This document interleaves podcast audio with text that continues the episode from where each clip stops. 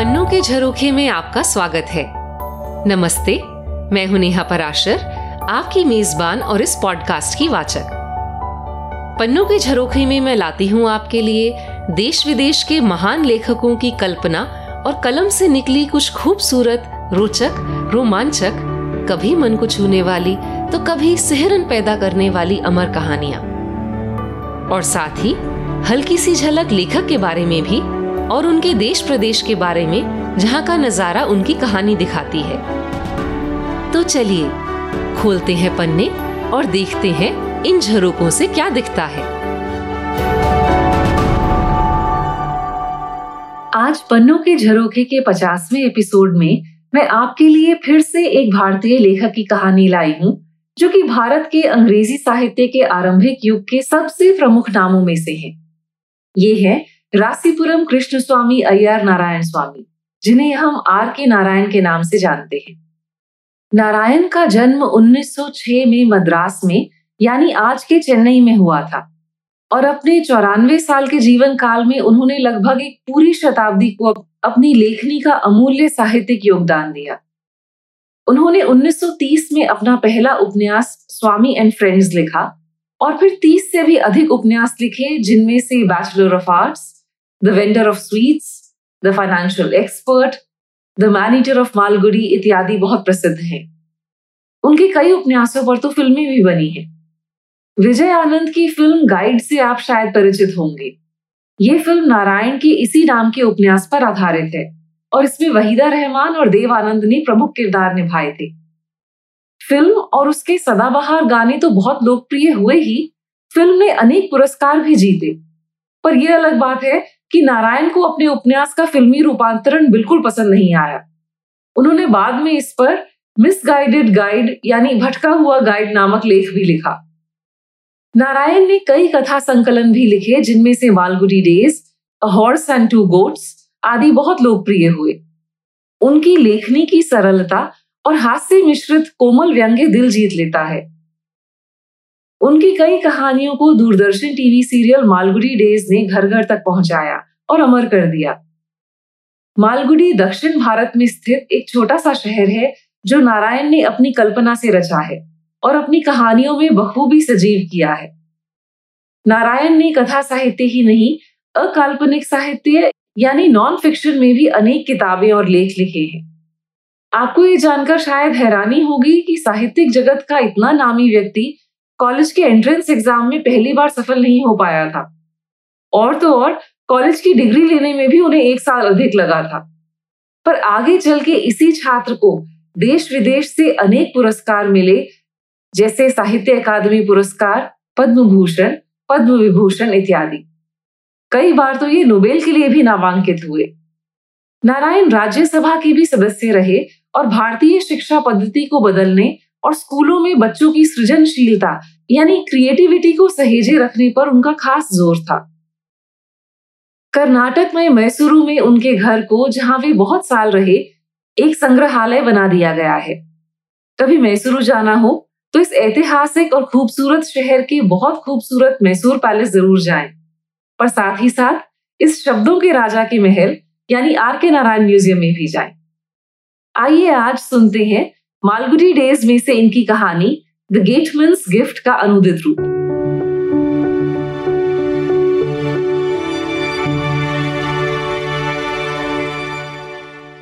चौकीदार का उपहार। जब दर्जन भर लोग किसी आदमी को पागल कहें तो उसे खुद भी अपने दिमाग पर शक होने लगता है। चौकीदार गोविंद सिंह के साथ भी ऐसा ही हुआ। पर आप सारा दोष लोगों पर भी नहीं लगा सकते। ऐसे आदमी को आप आखिर क्या कहेंगे? जो एक रजिस्टर्ड डाक से आया बंद लिफाफा हाथ में लिए घूमता हो और लोगों से पूछता हो कि लिफाफे में क्या है? अब कोई भी कहेगा, खोल के देख लो। पर इस बात पर उसे सांप सूंघ जाता था। नहीं नहीं, मैं ऐसा नहीं कर सकता। और ये कहकर वे किसी दूसरे दोस्त या परिचित के पास लिफाफा लेकर पहुँच जाता। हर कोई यही सुझाव देता, खोल कर देख लो। और उसे लगता कि सभी पागल हो गए हैं। फिर किसी ने सुझाव दिया अगर तुम इसे खोलना नहीं चाहते तो फिर तुम इसे एक्सरे इंस्टीट्यूट ले जाओ। ये सुझाव था पुराने कंपाउंडर का, जो अगली गली में रहता था। वो क्या है? गोविंद ने पूछा। कंपाउंडर ने समझा दिया और सिटी एक्सरे इंस्टीट्यूट का रास्ता भी दिखा दिया। पर आगे कुछ भी बताने से पहले बेहतर होगा कि हम एक पन्ना पीछे का पलटे। 1914 से 1918 जंग से सेवानिवृत्त होने के बाद गोविंद की चौकीदार के काम के लिए सिफारिश हुई। उसे ये नौकरी बहुत पसंद थी। उसे एक खाकी वर्दी मिली, जिसके कंधे पर चमकदार लकीरें थी और एक छोटी सी छड़ी। वह छड़ी हाथ में लिए दफ्तर के गेट पर एक स्टूल पर बैठा करता। जब बड़े साहब की गाड़ी गेट पर आती, वह सावधान मुद्रा में खड़ा होकर फौजी सलाम ठोकता। दफ्तर में सौ से भी ज़्यादा लोग काम करते थे और वो जैसे जैसे अंदर आते, वो सब पर नज़र रखता। शाम को जनरल मैनेजर साहब के सीढ़ियों से उतरते कदमों की आहट का वो इंतज़ार करता और तुरंत सीधा खड़ा हो जाता। उनके जाने के बाद ही बाकी लोग दफ्तर से निकलते। दफ्तर के दरवाजे बंद करने का समय हो जाता। गोविंद अपना स्टूल अंदर ले जाकर सीढ़ियों के नीचे रख देता और अपनी छड़ी उसके ऊपर रख देता। फिर वो बाहर आता और बड़े दरवाजे पर ताला लगाता। इस तरह उसने अपनी नौकरी के 25 साल काटे और फिर पेंशन पर सेवानिवृत्त होने की अर्जी डाल दी। शायद वह अब भी रिटायर होने के बारे में नहीं सोचता, पर उसे लगा कि अब उसकी नज़र और सुनने की शक्ति दोनों उसके साथ खेल खेल रही थी। उसे अब सीढ़ियों से उतरते मैनेजर साहब के कदमों की आहट सुनना बंद हो गई थी, और दस गज के फासले से भी वह उन्हें पहचान नहीं पाता था। उसे तो बड़े साहब से बुलावा आया, जिन्होंने एक क्षण के लिए अपने कागजों में से सिर उठाकर उसे देखा और कहा हम तुम्हारे काम से बहुत खुश हैं। कंपनी तुम्हें ताउम्र बारह रुपए की मासिक पेंशन देगी। गोविंद ने एड़ियाँ जोड़कर सीधे होकर सलाम ठोका और गर्व और कृतज्ञता से ओथ प्रोथ मन लेकर कमरे से बाहर आ गया। यह दूसरी बार था कि बड़े सरकार ने उससे बात की थी। पहली बार तब था जब उसकी नौकरी का पहला दिन था। वह गेट पर खड़ा था और बड़े साहब ने दफ्तर में घुसते हुए उसे एक नज़र देखकर पूछा, तुम कौन हो? मैं नया चौकीदार साहब, उसने जवाब दिया। और उस दिन के बाद वह आज बड़े साहब से रूबरू हुआ था। चाहे बस दो लफ्ज की ही बात हुई हो, दोनों बार ही गोविंद के शरीर में सेहरन सी दौड़ गई थी। उसके मन में बड़े साहब भगवान तुल्य थे। और भगवान जीवन में एक दो बार भी आपसे कुछ कह दे तो बहुत है। पर जीवन अच्छा चल रहा था।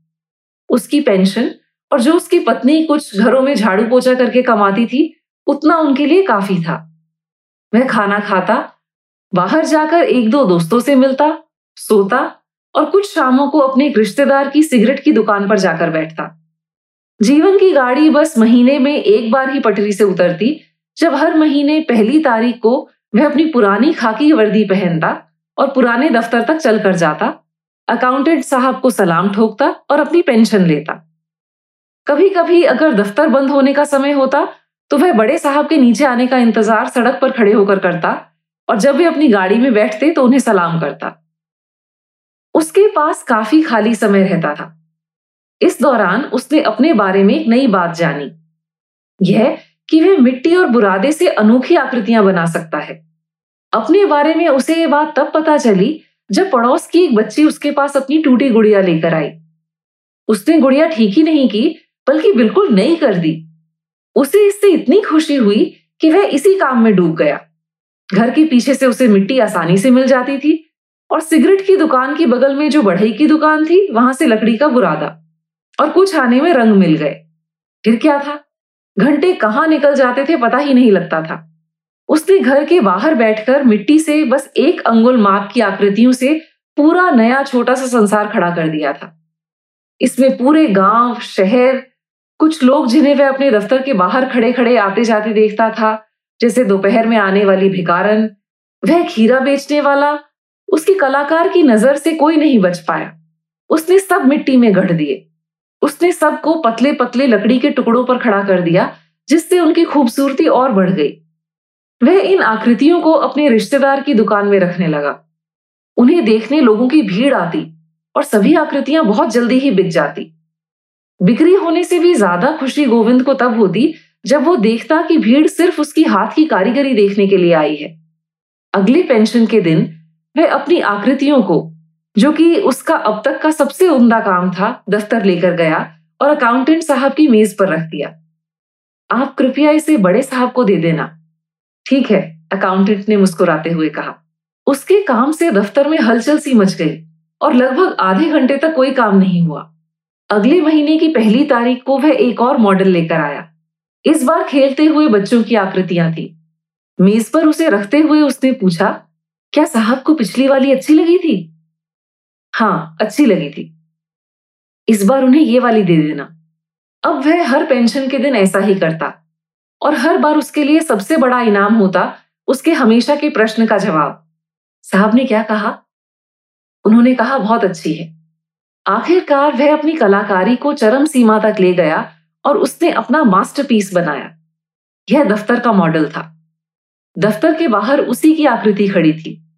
गेट पर गाड़ी थी जिसमें से बड़े साहब उतर रहे थे।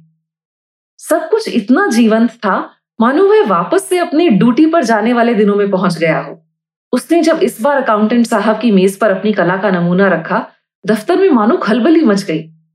वाह, तुमने तो खुद को भी नहीं छोड़ा, लोगों ने तारीफ़ करते हुए कहा। गोविंद को अचानक से चिंता हुई। साहब, नाराज़ तो नहीं होंगे ना? नहीं नहीं इसमें नाराज़ होने वाली क्या बात है? अकाउंटेंट साहब ने कहा। गोविंद ने हमेशा की तरह अपनी पेंशन ली और चला गया। एक सप्ताह बीत गया।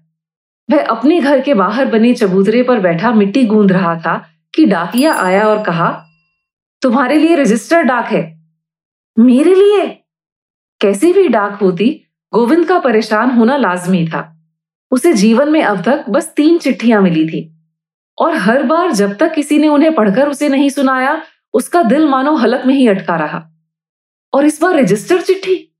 ऐसी डाक तो उसे पहली बार मिल रही थी। रजिस्टर चिट्ठी तो सिर्फ़ वकील भेजते हैं ना? उसने पूछा। हाँ अक्सर डाकिए ने कहा। तो तुम इसे वापस ले जाओ, मुझे ही नहीं चाहिए। उसने कहा तो मैं लिख दूँ कि चिट्ठी लौटा दी गई? डाकिए ने पूछा। नहीं नहीं, बस बोलो मैं मिला ही नहीं।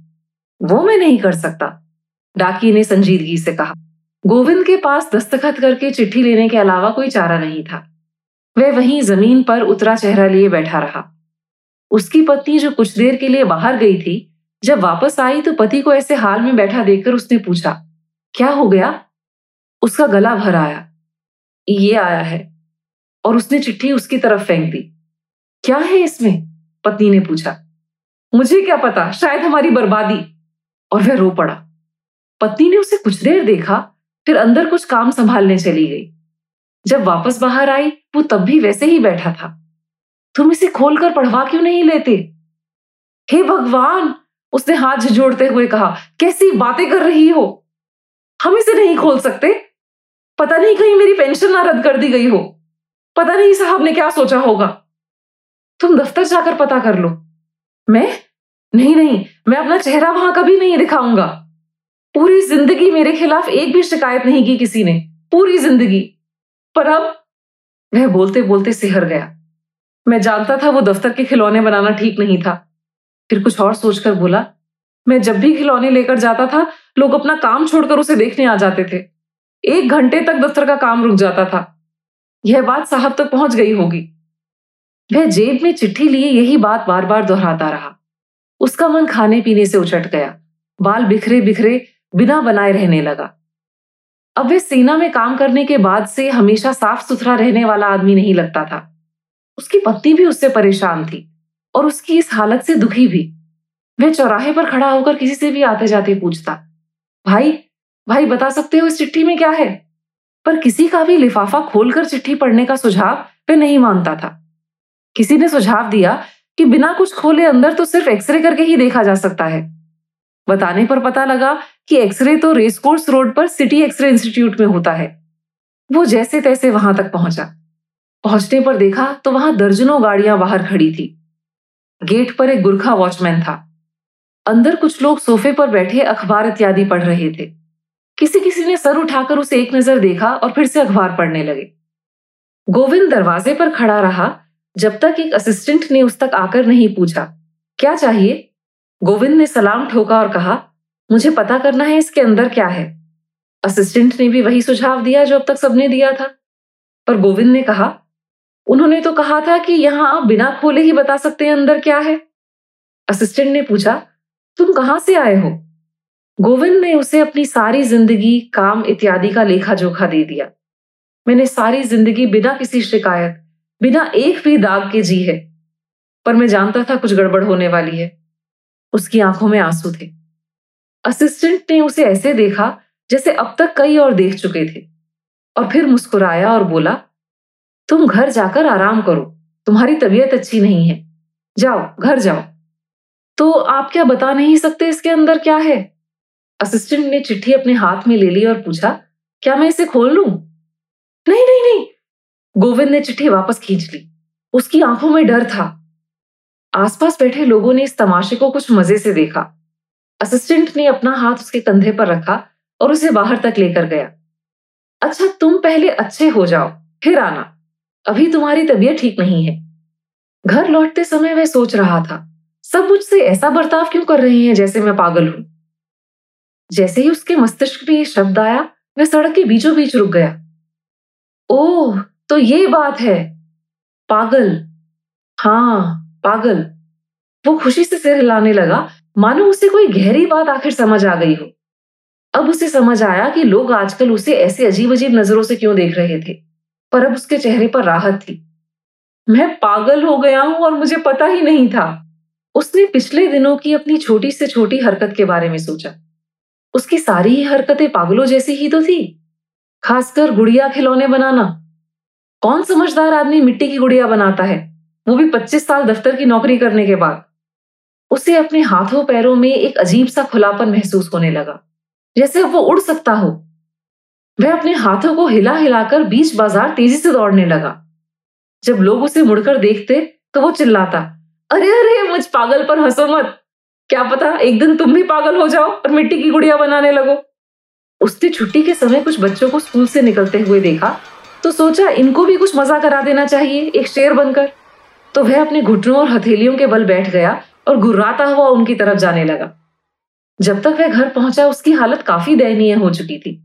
उसकी पत्नी पिछवाड़े में बैठी मसाले पीस रही थी और उसके मुँह से निकला, ये क्या हुआ तुम्हें? उसके बाल सड़क की धूल से सने थे और शरीर पर कीचड़ थी। वह इतना हंस रहा था कि पत्नी को जवाब भी नहीं दे पा रहा था। पता है क्या हुआ? क्या हुआ? असल में मैं पागल हूँ। पागल। बिल्कुल पागल।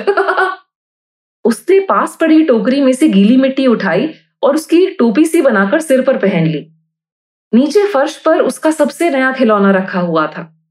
दफ्तर का नमूना बनाने के बाद अब वह गाँव का नमूना बना रहा था। लाल छतें, सड़क, हवा में हिलते हरे नारियल के पेड़, रंगीन साड़ियाँ पहने पानी भरकर लाती हुई गाँव की औरतें। जिस गाँव में उसने अपना बचपन बिताया था, वह उसी की यादों से यह मॉडल बना रहा था।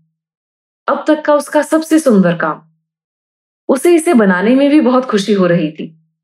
इसे मैं अपने पास ही रखूँगा, वह कहता था। मेरे पिताजी के गाँव की स्मृति। अगर मैंने इसे किसी प्रदर्शनी में दिखाया तो शायद मुझे मेडल ही मिल जाए। वह उसे खजाने की तरह रखता था। जब तक वह सूख नहीं जाता, वह अपनी पत्नी को उसके दस कदम के फासले से नज़दीक भी आने नहीं देता था। पर अब पागलपन में उसने उस पर एक नज़र डाली और अपने पैर से सब तहस तहस कर दिया। अभी वह पूरी तरह सूखा नहीं था और बिल्कुल रंग बिरंगी चटनी सा बन गया। उसने सब उठाकर बाहर गली में खड़े गधे की ओर फेंक दिया। ले, खा ले इसे। और ये कहकर अब वो फिर से बाहर निकल गया। पर इस बार वो शांत था। वह नपे कदमों से गहरी गहरी साँसें लेते हुए चल रहा था। उसकी मिट्टी की टोपी अभी भी उसके सिर पर थी, जिसमें से कुछ पके हुए बाल झाँक रहे थे। बाही पीछे थी और हाथों में वही चिट्ठी थी, इस सब की जड़। वो फिर से बाज़ार वाली सड़क पर निकल गया। पर इस बार ऐसे, जैसे ये पूरी दुनिया उसी की हो। पागलपन ने उसे एक नई सी आज़ादी, स्वच्छंदता दे दी थी। लोगों के तानों और उसे देखकर हंसने का भी उस पर कोई असर नहीं हो रहा था। चलते चलते उसकी नज़र एक ऊँची बिजली के खंभे पर लगे बल्ब पर पड़ी। अरे वाह, बिल्कुल पपीते जैसा बल्ब। ये कहकर वह हंस दिया। उसकी हमेशा से इच्छा थी कि एक बार वह किसी बल्ब पर पत्थर फेंके। और अब, क्योंकि वह आज़ाद था, वह कुछ भी कर सकता था। उसने एक छोटा सा पत्थर उठाया और बल्ब पर सही निशाना लगाया। कांच टूटने की आवाज़ उसे ऐसी लगी जैसे संगीत हो। एक कांस्टेबल ने उसके कंधे पर हाथ रखा। क्यों किया ये? गोविंद ने कहा, क्योंकि मुझे कांच का पपीता तोड़ना अच्छा लगता है, इसलिए। चल थाने कांस्टेबल ने कहा हाँ हाँ चलो, जब मैं तुर्की में था, वो मुझे आधा राशन ही देते थे। उसने थाने की ओर चलते हुए कहा, और फिर सिर को थोड़ा टेढ़ा सा कर कर कहा, ये सड़क सीधी क्यों नहीं है? दूसरी तरफ़ से कुछ साइकिल और बगियाँ आ रही थी। उसे उन सब में कुछ ना कुछ गड़बड़ लग रही थी। वो उन्हें सड़क के बीचों बीच हाथ हिलाकर रोकने लगा और भाषण देने लगा। जब मैं तुर्की में था, अरे, तुम लोगों को तो किसी भी बारे में कुछ नहीं पता। पुलिस वाले ने उसे खींचकर साइड में किया और रुके हुए ट्रैफ़िक को आगे बढ़ने के लिए हाथ से इशारा किया। तभी साइकिल पर जा रहे एक व्यक्ति ने, जो गोविंद का परिचित था, कहा, अरे, गोविंद! ये तो गोविंद है। ये तुमने क्या पहन रखा है? क्या हुआ है? पागलपन के धुंधलेपन में भी गोविंद ने उस आवाज़ और व्यक्ति को पहचान लिया। ये तो दफ्तर के अकाउंटेंट साहब थे। उसने तुरंत सीधे खड़े होकर सलाम ठोका। माफ़ करना सर, मैं आपको रोकना नहीं चाहता था। आप जाइए, उसने इशारा करते हुए कहा। अकाउंटेंट ने उसके हाथ में चिट्ठी देखी। वह मुचड़ी हुई सी थी और उस पर मिट्टी लगी हुई थी, पर वह उसे पहचान गए। गोविंद, तुम्हें चिट्ठी मिली? जी जी जनाब पर उसकी बात भी मत कीजिए। क्यों, क्या हुआ? ये कहते हुए उन्होंने चिट्ठी गोविंद के हाथ से ले ली। तुमने इसे अभी तक खोलकर क्यों नहीं देखा? उन्होंने लिफाफा खोलकर चिट्ठी निकाली और उसे ज़ोर ज़ोर से पढ़ने लगे। जनरल मैनेजर तुम्हारे द्वारा भेजी गई अति सुंदर कलाकृतियों की बहुत सराहना करते हैं। तुम्हारी कला के लिए तुम्हें एक सौ रुपए का इनाम देने में हमें बहुत हर्ष हो रहा है। और हम आशा करते हैं कि इससे तुम्हें अपने इस शौक को और कला को बढ़ाने के लिए प्रोत्साहन मिलेगा। सौ रुपए का चेक चिट्ठी के साथ था। अब तक तमाशा देखने के लिए भीड़ इकट्ठी हो चुकी थी। गोविंद ने चिट्ठी को माथे से लगाया, पर वह उससे अपना सिर पीटने लगा और रोने लगा। सर, मुझे बताइए, क्या मैं पागल हूँ? मुझे तो ऐसा नहीं लगता। तुम पागल नहीं हो, अकाउंटेंट ने कहा। गोविंद उसके पैरों में गिर पड़ा। आप बहुत भले आदमी हो। मैं बहुत खुश हूँ कि मैं पागल नहीं हूँ। अगले पेंशन वाले दिन गोविंद हमेशा की तरह साफ़ सुथरा तैयार दफ्तर पहुँचा। पेंशन का लिफाफा देते हुए किसी ने उससे पूछा तो आजकल क्या नया खिलौना बना रहे हो? कुछ नहीं जनाब, अब कुछ नहीं बना रहा। यह समझदार लोगों का काम नहीं है। उसने पेंशन ली और वापस हो लिया।